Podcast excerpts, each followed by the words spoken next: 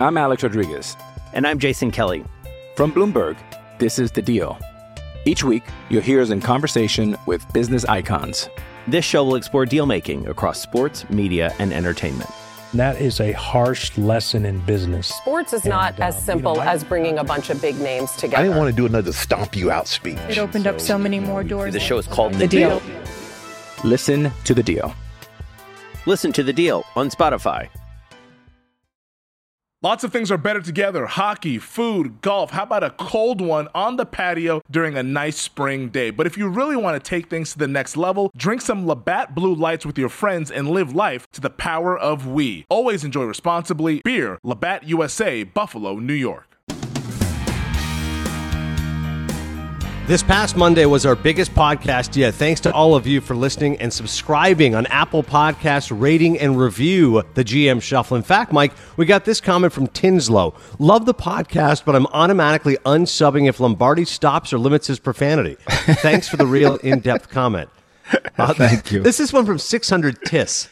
Please change your theme music. You guys have amazing tastes in all things, but not your theme slash bumper music. It is so bad it gives me a headache. Please change it. Please, please. Joe, this one's for you. What do you have to say about our music? I mean, uh, I guess I guess we'll do it. I guess we'll change it. I'll give you guys some options later today. There we go, Joe. That, that's all. You know, I mean, at least I, I like the fact that people listen to the theme music. Oh, yeah. Uh, two more here for you. UCal G. It's measured and informative, particularly insightful, especially compared to the hyperbolic clickbait you get from ESPN. Oh, baby. Ooh, Shots man. fired, Mike. Shots fired, yeah. And one more here, P Jackal. Be careful. Listening to this podcast will ruin most other NFL podcasts and TV shows for you. Michael Lombardi actually offers insight into what's going on in the NFL. That sounds simple, but it's rare. I really appreciate this podcast. We appreciate all of you, man. Those are some great comments. That's awesome. Keep That's them that- coming. Speaking of insight, you're hearing everybody else talk about Jalen Ramsey, but how about our thoughts on the trade? I'll be blunt here, Mike. I don't like it. I don't like it anyway from Sunday. I don't like it for the Rams because basically what you're saying is it's Super Bowl or bust. You're giving up a lot of picks here. Jalen Ramsey is who you get. He's one of the best cornerbacks in football. And the Jaguars get three draft picks, including the Rams' next two first round selections and a fourth round pick in 2021. But as you and I have talked about, there's not nearly enough depth on this Rams team. Whitworth is declining at left tackle. You know, plugging in Ramsey all of a sudden, okay, that's a huge upgrade, but Aqib Talib's on injured reserve. You trade Marcus Peters, you don't get much for him. You should have just waited till the end of the year. You could have got a compensatory pick. They trade Marcus Peters for Kenny Young and a fifth round pick in the draft. I don't like it at all from the Rams. How about you? You know, he, when you look at it, you know, it certainly wins the press conference and it gets all the talking heads to saying, well, now they got Jalen Ramsey, they're headed to the Super Bowl, and it's easy to put one to one. But two plus two, you know, in the NFL rarely equals four. And when you, I've never seen a team have five years of not having a first round pick and survive. I've just never seen it. You know, the NBA won't allow you to do it. The NBA forces you to have alternate years where you can't go one for one. So the Rams' last first round pick until 2020, 2022 will have been Jared Goff. They go 17 no 1, 18 no 1, 19 no 1, 20 no 1, 20 21 no 1. That's that's hard to do. So really what they're becoming and you know this probably better than anybody, is they're becoming the Yankees when they went all in on the free agency and left their farm system to die. Yeah. Do you remember that? That's a great comparison. You're right. You know, we're going all in on free agency and we got all these guys and barbershop Mike's getting pissed off because they're trading these two prospects for these two hitters. And, you know, he's walking around with a sporting news saying these guys are good players and we just traded them, you know. He still hasn't gotten over the Kenny Phelps trade. But anyway, meanwhile, you're dealing this. And so now you're looking at your football team and you're saying, okay, how do we come up with this? Like, how do we get depth on our team? We know this. We know that Donald was a first round pick. Goff's a first round pick. Gurley's a first round pick. Ramsey's a first round pick. Cook's a first round pick. And they're all going to eat up our cap. And they're our best players. They're our five best players, you know? And I, I think to me, this is really truly a desperation move of, of building a stadium. And I think they want star power in LA. I think they feel like if they don't have names of players, they won't get people to come watch. And I think that's the motivation behind it. It's very, very solution based. It's not sustainable.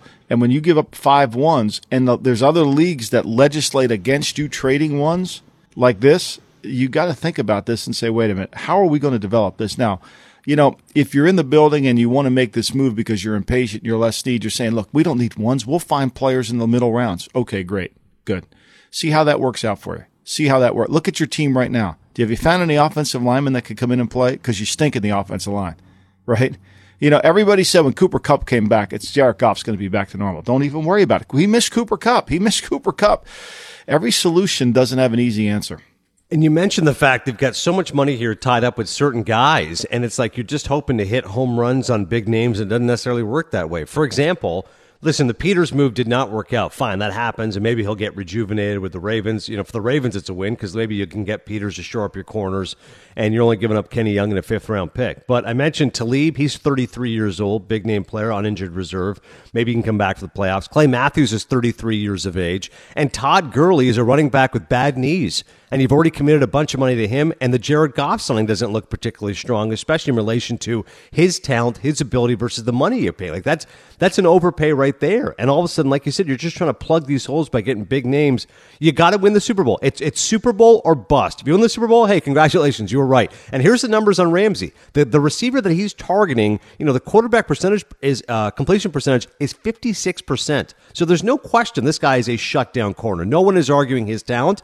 And by the way, is he a pain in the you know what? Yeah, well, so you know what? So are other guys, right? Ty Law, Deion Sanders, those guys weren't the easiest guys to get along with. So I get that. He's 24 years old. Also, the Rams were 31st in opponent QBR. So the defense is awfully suspect. But I'm with you. I just think you're giving up too much. Right. And you're not going to get enough of a return. Well, here's the facts. Okay, so they're, they're 31st in Wade Phillips is only going to play. He plays two things. He's going to play man free and he's going to play a little bit of cover three, but very little. Okay. And he wants to rush five and play man behind it. He really needs three corners. He doesn't need two corners. He needs three because when you play man to man as much as Wade does, you got to have three guys that can hold up. That's why when Chris Harrison, when he was in Denver and they won the Super Bowl, they were good at corner and you really couldn't find a weakness that you wanted. You couldn't find, you couldn't really attack Bradley Roby. You wanted to, and he was certainly susceptible, but they were always compensating for Roby. So they had Harris and they had Talib, and then they had Roby. So they had three corners. If you're in Los Angeles and you just put Ramsey out there over at left corner, let's say, and he's playing, I, I'm not throwing the ball over there. Like, I don't give a shit. You know, put him wherever you want. Like, to me, this only works. This only works if Ramsey guards the number two receiver on the team. If he guards the number two, this whole bullshit about I'm going to go guard Julio Jones, big I'll match one on one. That's the dumbest fucking thing I ever heard in my life. It's ridiculous, right? It's the stupidest fucking thing you could possibly do. Why would I put my best player? Why would I put my best player on your best player? Am I in a macho contest here? Why wouldn't I tilt it to get an advantage? I'll put my best player on your second best receiver. And you know what? Julio's going to see double coverage every single day by two slappies that really can't cover anybody, but they can cover the two of them can cover one guy, right? That makes the most sense for this. It makes the most sense. And where Wade's going to get into problems is Wade's not going to have enough rush. They got Donald. Fowler, you know, they traded last year for Fowler, and I didn't think Fowler was a very good player for Jacksonville, and he wasn't. And he came to Los Angeles, and they did a great job of getting him better, and he's improved. So now they got Fowler, they got Blake Bortles, they got all the Jacksonville ones on there, and Jalen. So maybe they'll get Jalen to even play at a higher level.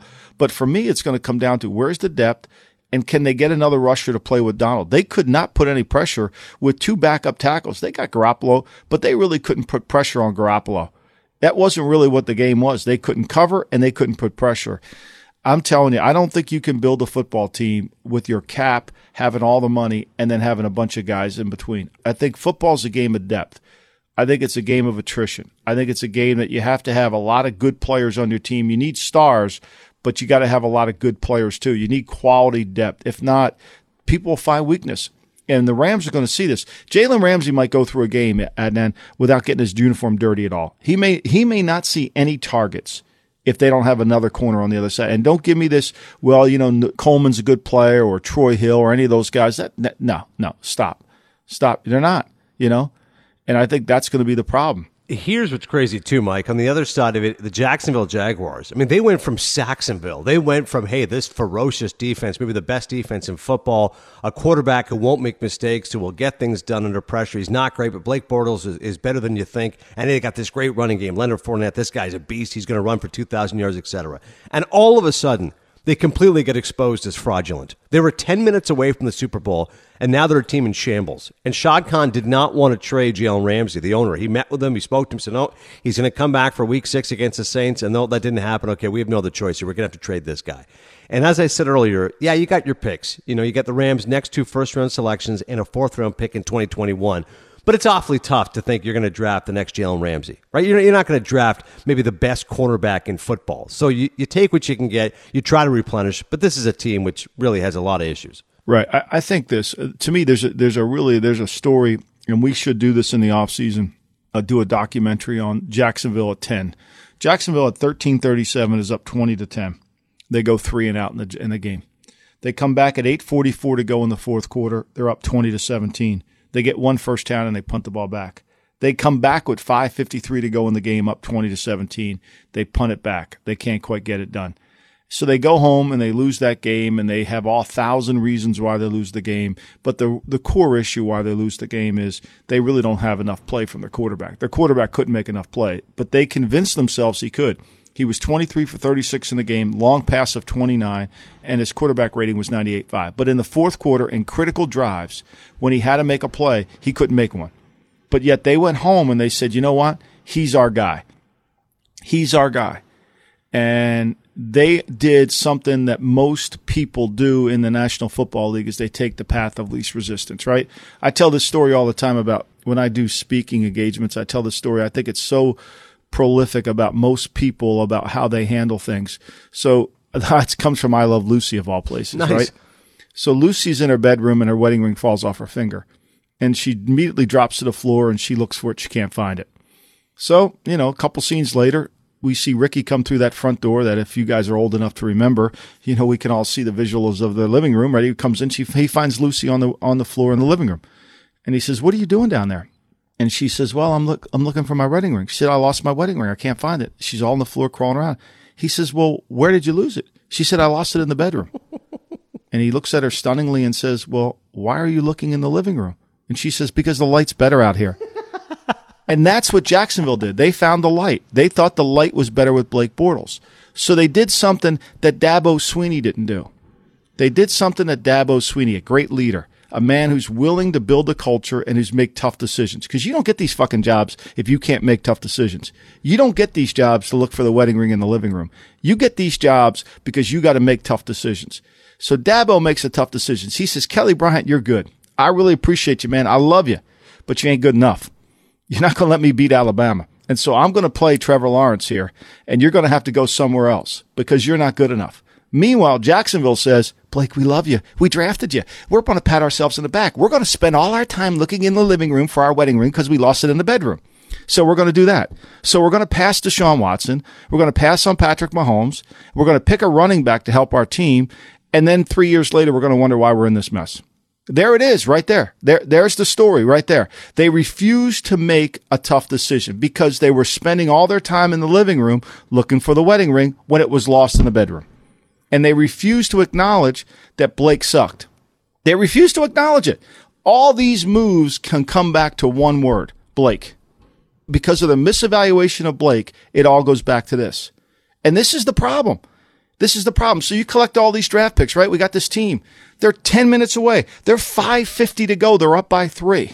Now, if they have Deshaun Watson on this team, let's say they, let's say they decide to spend all their time in the bedroom to find that ring and they pick Deshaun Watson. Where is this team today? Completely different team. You're right, man. And now you think about it, you got Minshew mania, and maybe Gardner Minshew was the difference, but you still got $21 million locked up to Nick Foles. So maybe that was a mistake you made signing him. Right. You know, the thing that, that I think Al Davis used to say this all the time, and, and you can understand this and appreciate this. He hated baseball teams that had two great pitchers and they needed hitting. So they would trade one pitcher to get a hitter. So now they're just, they're just average in pitching and averaging hitting, right? He always used to say, "Ah, oh, fuck, we're going to build on strength here, strength to strength." He used to say that a thousand, strength to strength. I get nauseated hearing it. Like we didn't have any strengths, and he kept telling me strength to strength, you know. And it's true. You build on strength. Jacksonville's strength was their D line, so keep building on strength. They didn't have a quarterback. He wasn't their strength. Get rid of him. It was easy. It was easy to look at Blake Bortles and say, Blake, you're not good enough, man. If Dabo Swinney can tell Kelly Bryant goodbye you got to make hard decisions. It's obvious and say, well, you didn't evaluate it correctly. Well, look, you could say, well, Lombardi, you're second guessing. Bullshit. I'm first guessing, as Art Modell used to tell me. I, I said this back but when they did it.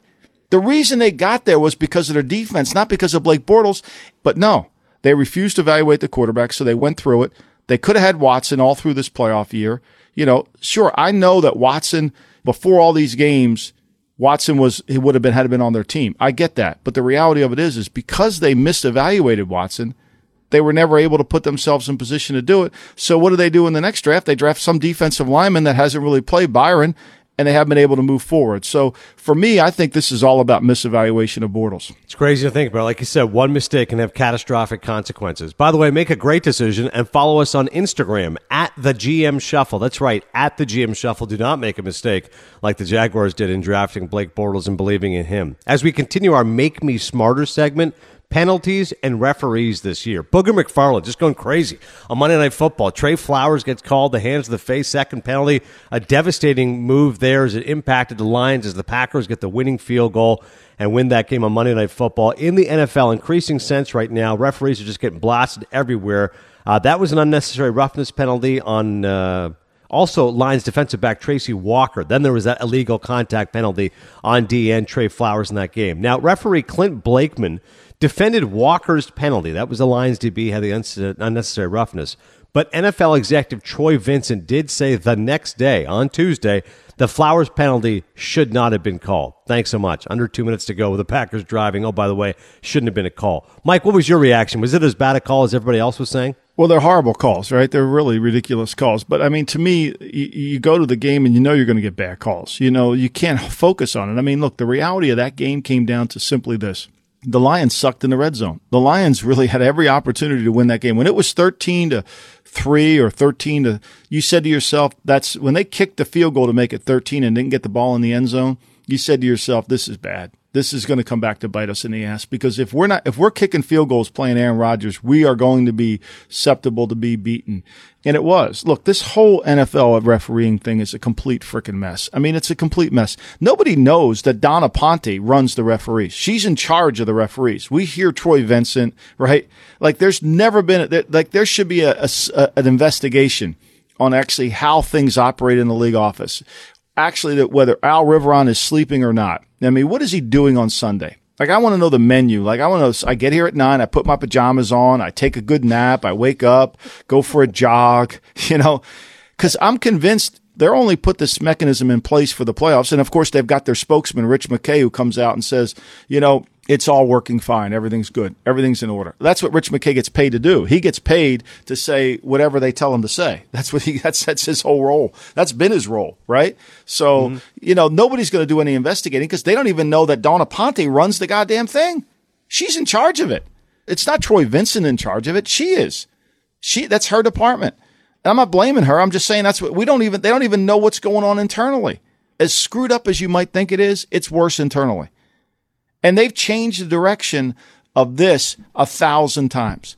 Like I'm convinced now that call in the Saints game, which has put all this mechanism into place, wouldn't get overturned because they can't go to helmet to helmet. It wasn't helmet to helmet, so they can't overturn it. That's crazy, by the way, because you're right. One play all of a sudden has these colossal impacts. And part of it, too, I've heard, Mike, the conversation being had that okay, fans may be overreacting, but the NFL is not doing all that they can. And referees, like, should it now be a full time role? How much time do these guys have improving their skills, so to speak, and avoiding these botched calls? Look, they need leadership, right? You know, as Jimmy Altieri says, this is a paramilitary organization. It ain't the Dave Clark Five, right? They need leadership, right? They need it so that they can. And by the way, who's that woman who's never seen The Sopranos on Twitter that you said she needs to see this? I mean, I guess is absurd. That, that was horrible. She, yeah, she's a terrific baseball reporter for SNY, and she just randomly tweets, "I've never seen The Sopranos." I'm like, what? How is that possible? I, I immediately had to comment on it and tag you. Why would she? Why would she admit that in New York City? She should. She'll be in witness protection. I mean, it's ridiculous. Anyway, meanwhile, back to the ranch. I mean, they don't have any leadership. It's pretty clear. Nobody has a directive. Even Mike Pereira is sitting there trying to analyze things. He has no directive. Blandino has, they, they have no idea what's going on. And these officials are making calls. Look, hands to the face. Are you kidding me? And I appreciate what Matt Patricia said. Matt Patricia said we had too many plays in the game. We could have won it. We could have avoided that call, which is exactly what you have to say. Yeah, that was classy of him. I agree. Because you can't go into this because they're gonna they're gonna screw you every chance they get. They're gonna make some ridiculous call that has no business being called. And if you challenge pass interference after week six of the season, if you going into week seven, if you challenge, you're an idiot. At that point, they've made up their mind, right? What are you trying to argue with what they're they're doing? Just accept the mandate and go. Yeah, they're not going to overturn it. We it's confirmed he's sleeping. He's had breakfast. He's taking a nap. He's don't wake him up.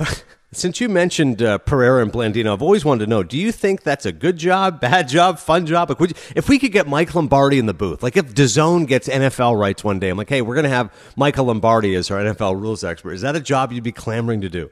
No, no, I, I don't, you know, like I, I admit I mute the TV on Monday because I can't take Booger. I mean, I think Booger's a wonderful guy, but I mean, he sometimes he goes off on some tangents that I just, you know, like, okay, that's enough, you know?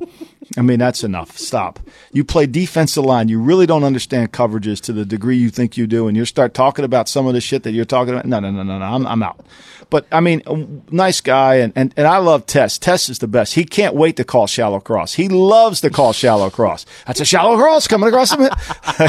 I mean, it's the best. He, uh, shallow cross. There's no reason we need to get Tess on the podcast because you and him, oh my god, uh, Italian Sopranos. I mean, he grew up around like uh, friends of the. Oh, I'd love to have him on. It's awesome. But I love when he says shallow cross. And actually, I think I keep I unmute it just to hear him say shallow cross.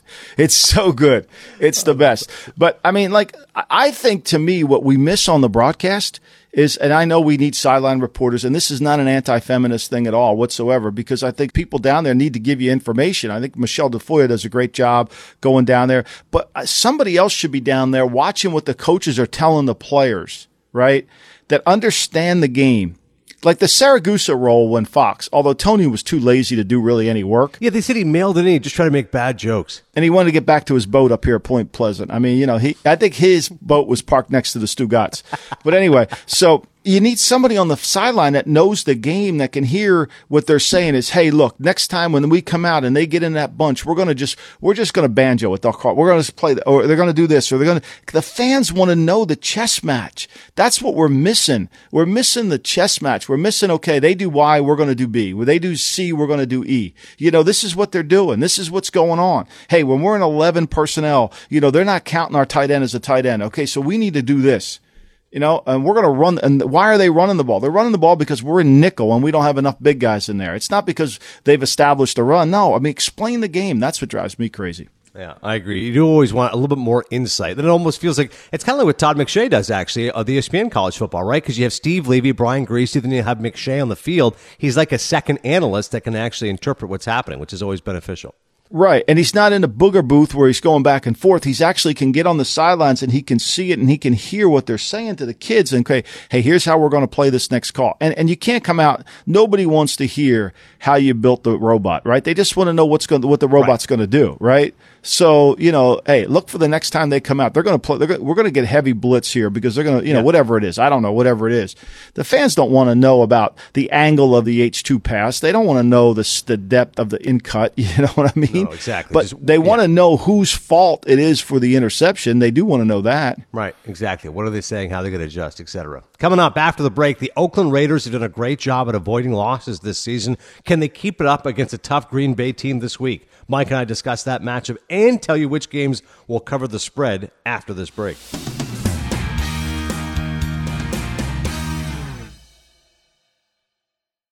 The NBA playoffs are heating up, and so is the action at DraftKings Sportsbook, an official sports betting partner of the NBA. With same game parlays, live betting, odds boosts, and so much more, don't miss out as the NBA postseason winds down. I mean, these second round playoffs have been unreal, and we have the conference finals now on the horizon. Make sure you get all those futures bets in before the value disappears. And if you're new to DraftKings, you got to check this out. New customers bet 5 bucks to get 150 in bonus bets in instantly. Download the DraftKings Sportsbook app now and use code SHUFFLE. That's code SHUFFLE for new customers to get 150 in bonus bets when you bet just 5 bucks only on DraftKings. The crown is yours.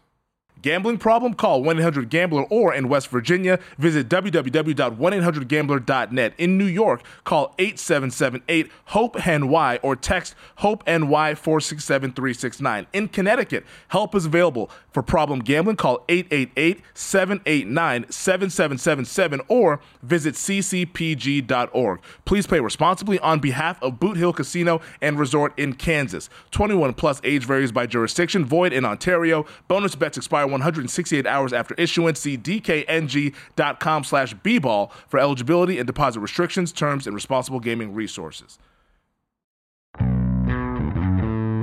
All right, now let's talk about some games. By the way, first and foremost, Mike is 16 and 11 against the 10, 10, You're doing You're even better, me. right? Lombardi last week was a tough week for you. Yeah, it's a tough week, but it's 16 and 10. You're killing me. Don't cheat me out. I don't want to lose that one loss. I can't, you know. I mean, I'm sure I'll make it up this week, but no, it, it- last week it was weird. I, I- you know, I, you know what I think, and, and and somebody on Twitter gave me this and said, you know, you're you're right. You know, you have the sharp money, and then you have the betters and all this crap. Then my notes said like Seattle should beat Cleveland. Like that was the way. And all the sharp money was coming in on Cleveland. So I thought, well, somebody tweeted me out and said, I'm not betting Cleveland after what you said about all the things of that. And, and it was right. It's the same thing with Jacksonville. Like all the numbers said it should have been New Orleans, but I went with Minshew Mania. And so this week, you know what I stopped doing? I just stopped. I stopped. I, I, I'm not listening to any of that crap. I'm just going by what, what I think the matchups are, how they favor it, and let it go from there. And at the end of the day, that'll be about 58% right because that's all that matters. I think you have to do it that way. Once you start getting skewed or listening to too much shit, I think you get messed up.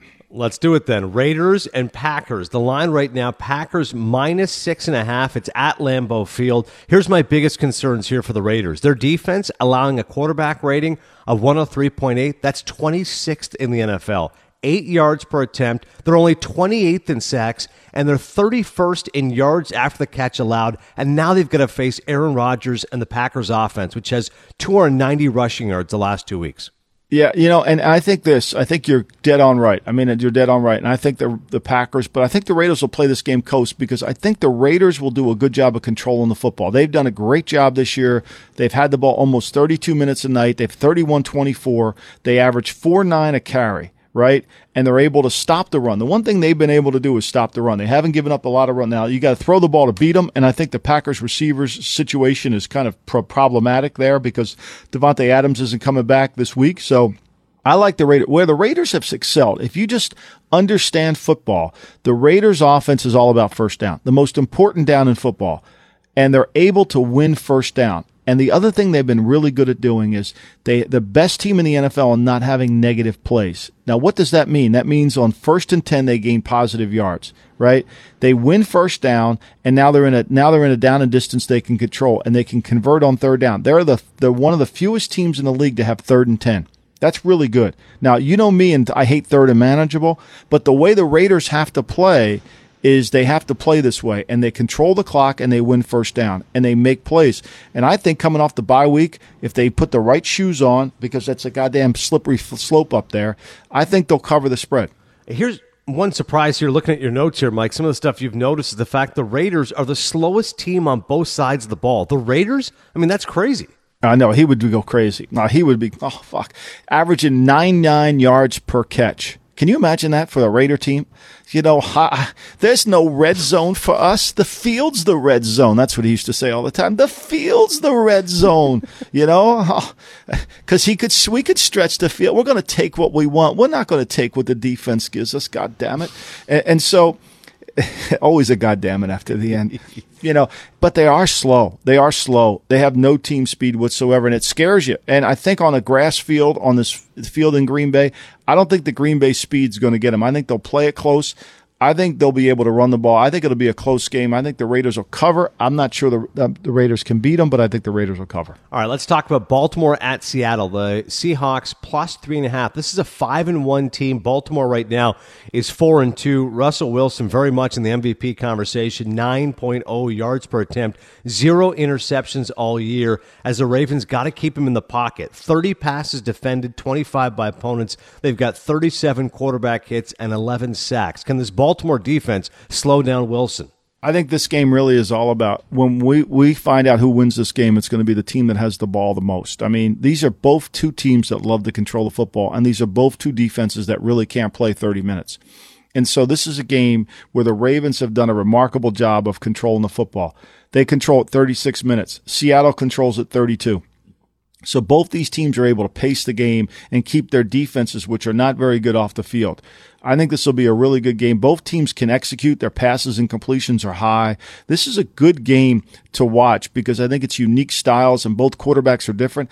I like Baltimore to cover. I like the three and a half. I think you got to have the half point here. I think that's critical. Baltimore will play close games. I think they'll move the ball. Will Dissly's injury, I think, is going to hurt Seattle in the long haul. He's got to find somebody, Russell Wilson, that he's comfortable with, and they've got to keep him in the pocket. Like I would tell the defensive line coach if I was coaching the Baltimore Ravens, look, we are not at the fucking pool this week. There's no swims. We're not swimming up the field, okay? Like when you play Russell Wilson, you just keep him in front of you. You can't let him get. You can't go past him. When you go past him, you're gonna, as Belichick would say, we we got what we deserve. You get what you deserve when you go past him. You got to bull rush and keep him in front. No swimmers. Keep the trunks at home. Uh, let's keep the trunks at home. I like that. That's the motto here for the Shufflers. Saints at the Bears. New Orleans five and one. Chicago three and two. The Bears are favored minus three, despite the fact they haven't thrown for 210 yards all season. Their running game is averaging just 3.4 yards per carry, and they haven't gained 300 yards of offense all year. Mitchell Trubisky against that Saints defense. How you like that? You know, I think that's uh, Mitch, MVP Mitch. Oh my God! You know the thing I think too, and we didn't talk about this in the beginning, and it's probably a good place to talk about it here.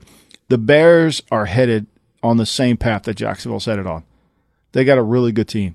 They got a really good team. They don't have a quarterback, and if Ryan Pace Ryan Pace should pay really close attention to what's what happened in Jacksonville. He should almost have somebody in his office do a complete study on how Jacksonville fell apart. And what he, the study's going to come back to him and say we misevaluated the quarterback. And if he continues to misevaluate MVP Mitch, then his franchise is going to be going down the same road that Jacksonville went down, and he's going to have to do some things that he's not comfortable. He's going to have to be Lucy in the bedroom, not Lucy in the in the living room he's going to have to start really deciding to not look where the light's best and make a hard decision because MVP Mitch ain't his quarterback. Because MVP Mitch has got three touchdown passes this year, all against the bad Washington Redskin team. So I don't see that. You know, I see that now. As he says he's going to play this week, I think Dennis Allen has done a tremendous job. He'll pressure this Bears offense. I think this is the make or break time for the Bears. The Bears can't afford to lose this game. If the Bears lose this game, I don't think they make the playoffs. I don't think they're in the playoff hunt as good as they are on defense. I think their defense will rally and play better because I think the Saints will have a hard time. Kamara's not 100%. They brought Travaris Cadet in for a workout this week. I don't think Kamara's 100%. I think the thing they got to be able to do is find a running game. They got to find a running game in Chicago. And this this Saints team has played really well. I keep thinking they're going to stub their toe. I'm going to take the Bears. I think the Saints will win, but I'm going to take the Bears and lay the points. All right, Saints uh, defense. By the way, it's interesting. They haven't allowed 100 yards rushing since Seattle, so that's not a good matchup there for Chicago in terms of trying to run the football against a team that has been awfully stingy in that department. Also, Jacksonville at two and four facing the Bengals 0 and six. Our fourth game to discuss here as the Jaguars, I mean, listen, they make this major trade now. Jalen Ramsey's gone. You wonder if that how it impacts things. As far as the Bengals offense is concerned, 11 turnovers. They have one game with 100 yards rushing. That was 108 versus Arizona, and that's one of the reasons why they're 0 6 right now. Yeah, I mean, look, the, the, there's nothing in the numbers that say that Cincinnati should do anything. Their defense is basically just non-existent. They can't create, a, they can't cover. They've only created six turnovers. They've allowed over 50% on third down. You know, they've allowed 500 yards the last two weeks, an average of 500 yards the last two weeks. And four of their six losses have been by six points or less. But really, it's only because they backdoor cover. You know, and I think Jacksonville's defense has got to show up and play. I think they've got to find a way to play and rush the passer. They've been good on third down but they really and other than the Chiefs game, they haven't allowed very many big plays, only eight, over eight yards per attempt. So that's only the Chief game that they've done that. I think Gardner Minshew gets it back because this is the best recipe for a Jacksonville offense is to go against a really bad defense. I'll lay the points. I'll take Jacksonville because I don't think the road matters as much anymore, especially in in Jack in Cincinnati. There's no real. It's not a hostile environment there. You can go in there and play. I think Jacksonville will play better on the road than they do at home anyway. Bengals defense right now just can't cover anybody. Six turnovers all year, 15 for 28 allowed on third down. That's a killer. Last game to discuss right now Chargers at the Titans. Both of these teams, Mike, are two and four. I did see uh, some comments here. People were tweeting in about the Chargers, and I mean that's one of those that you called it. You said, "Look at their offensive line; they're not very good." And meantime, for Tennessee, Marcus Mariota benched last week. We're going to discuss more about Mariota and what that means for the organization moving forward. But in terms of this, I mean, the quarterback could be Tannehill. I mean, who's playing for the Chargers? Tennessee, worst team in the NFL in allowing negative plays. 14 more than the next closest team. It's at 58. Yeah, that, that's the difference between Tennessee and the Raiders, right? Tennessee wants to run the ball. The Raiders want to run the ball. But here's the difference. Gruden's been able to coordinate a running game where he doesn't allow negative plays. Tennessee can't do that. I.e., that's the difference between Arthur Smith and Jon Gruden. Gruden can figure out how to get this back clean to the hole. Arthur Smith can't. Arthur Smith can't figure out how come they're blitzing us in a run formation and taking away what we're doing. So that's really the issue here. And I think Tannehill gives him a lift. I think when you watch Mariota, he can't make any plays. And I think Delanie Walker's dying on the vine here. I think it's really bad that they have been able to do it. And I think this defense, I mean, this defense, the last games, they gave up 16, 14, 10, 20, 19, 13. It's hard to score points on this defense. They're really good.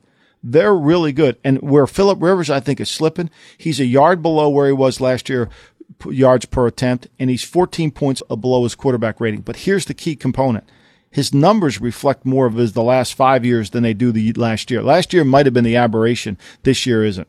Whisenhunt revenge game as well, too, right? Could be something to look forward to there. No doubt, no doubt. Before we go, I want to just, I'm probably going to bail on my Bears Saints pick there. I would say that. I would include the 49ers. Here's what I think. I think the 49ers Washington game's fascinating in this sense. Okay, let me just take the line first. Niners are minus 10. They're 5 and 0 taking on Skins team 1 and 4. Go ahead. Yeah, let me just look here to tonight. It's actually it's gone down to a lot of 9 nine and a halfs, okay? So I think anything below 10 I would take it. I think Kyle Shanahan's coming for Bear. I think what what the Redskins did to his dad and what he would experience there, I think this line's too low. Just me. Everybody else in the world is all all over Washington. I mean, everybody's all over Washington.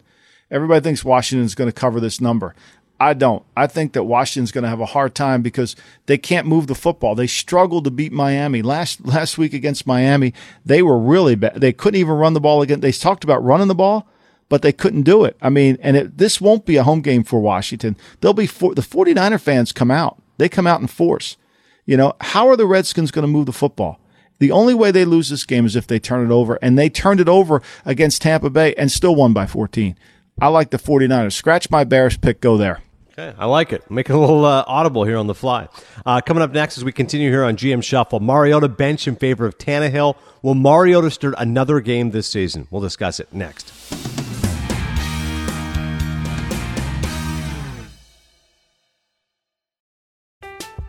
I'm Alex Rodriguez. And I'm Jason Kelly. From Bloomberg, this is The Deal.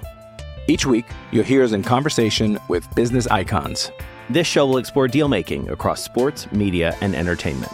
That is a harsh lesson in business. Sports is not And, uh, as simple you know, I- as bringing a bunch of big names together. I didn't want to do another stomp you out speech. It opened up so many more doors. The show is called the deal.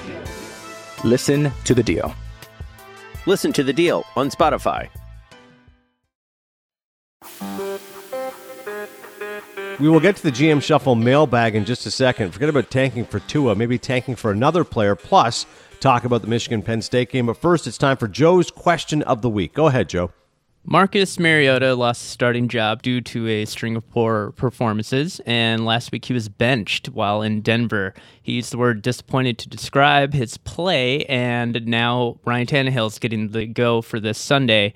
Does Marcus Mariota have the tools to turn his career around, or is he done as a starter in the NFL? I think he's done as a starter. I mean, think about the fact, all that angst about Jameis Winston versus Mariota, the top of the 2015 draft, and now all of a sudden you say, well, neither guy's going to work. Mariota, this is the fifth and final year of his rookie contract, Mike. He had a couple of picks in that game. Overall, in Tennessee's last three losses, he has led the offense to just 14 total points.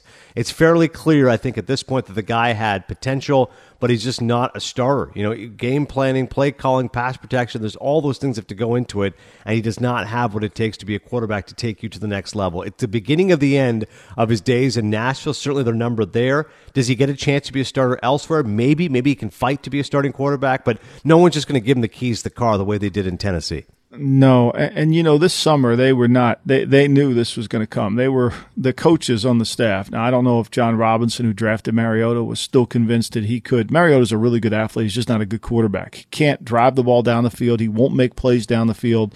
And when people take away his ability to move in the pocket, he has nothing left he can go to. So, you know, I think he's a wonderful kid. He's a great kid backup role. I'm sure he'll do a good job. He can come in and kind of get fresh legs and come off. But I think his days as a starter, unless he goes to a team that can really rehabilitate him and run a conventional offense. Everybody said, well, he's got to run the Chip Kelly offense. Well, Chip Kelly offense is kind of dead. Like nobody's running that. Like that's not effective anymore. So I think it's over with. I think this Tennessee team is poorly designed. So that's the only caveat that lingers in the back of my mind. They're so bad on offense. But Mariota, when he has a chance, you know, he just doesn't seem to have enough to do it. And the Tennessee coaches all summer. I mean, look, they didn't bring Tannehill to take the job. That's what they said. But Tannehill gives them a better chance to win. And their defense is good enough to win. I mean, the defense is good enough to be in the conversation for the sixth spot but they're not good enough on offense, especially they get too many negative plays. They can't get the ball going. They can't run the ball. They can't do what they have to do. I think, I think Tannehill will make them a better team this week. And I think Mariota is, is more of a backup. All right, now it's time for the GM Shuffle mailbag. As always, you can email us, the GM Shuffle, uh, excuse me, the GM Shuffle at gmail.com. The GM Shuffle at gmail.com. Hey, guys, you guys talked about tanking for Tua, maybe tanking for Herbert. I think the Bengals should draft Herbert because he can play well in an AFC North environment but Mr. Lombardi, what are your reservations? Also, I think Mike Brown is a Regal owner. Excellent use of Regal. This is from Evan. What do you got, Mike? Yeah, I like that. Well done. Mike Brown's an old school guy. You know, Mike Brown is is actually I think the the league has come back to Mike Brown. Mike Brown's a football guy. Now he hasn't made very good football decisions here. I'm not sure that Zac Taylor's ready to be a head coach. Maybe Mike Brown will grow into him. This has a lot of the David Shula look to it to me some of the listeners probably don't remember when David Shula became the head coach of the Bengals. He was a really young coach. Mike Brown kind of saw himself in David Shula, the son of a legendary coach, you know, kind of came in there and hired D- David. And David really wasn't ready. And David wasn't ready to be a head coach, let alone an offensive coordinator. I think this Zac Taylor has a lot of feel to that right now for me. Uh, look a lot of unsure. I, I think Ryan Finley gives them a chance. I think I think to answer your question, Evan, I think you have to see where we are with Ryan Finley. Like, I think Ryan Finley showed this summer he's got real potential to be a starting quarterback in the NFL. Now, I know it was the summer and I know it was the preseason, but I don't know if you can draft somebody until you know what you have with somebody else. And I think the Brown family and the Bengals will definitely draft a quarterback. I could see them taking Herbert. I could definitely see that. But I think the Andy Dalton the era is over in Cincinnati after this year as well because I think they're going to have to move on. Yeah, Big Red just hasn't got it done there, unfortunately. Last one, a little college football talk, Mike. You're focusing on Michigan, Penn State. Yeah, I you know Uh, Michigan to me is so disappointing. You know when you look at the and you look at some of these hard decisions like you know, McCaffrey, the quarterback of Michigan's a really good player. He doesn't play. They play Shea Patterson.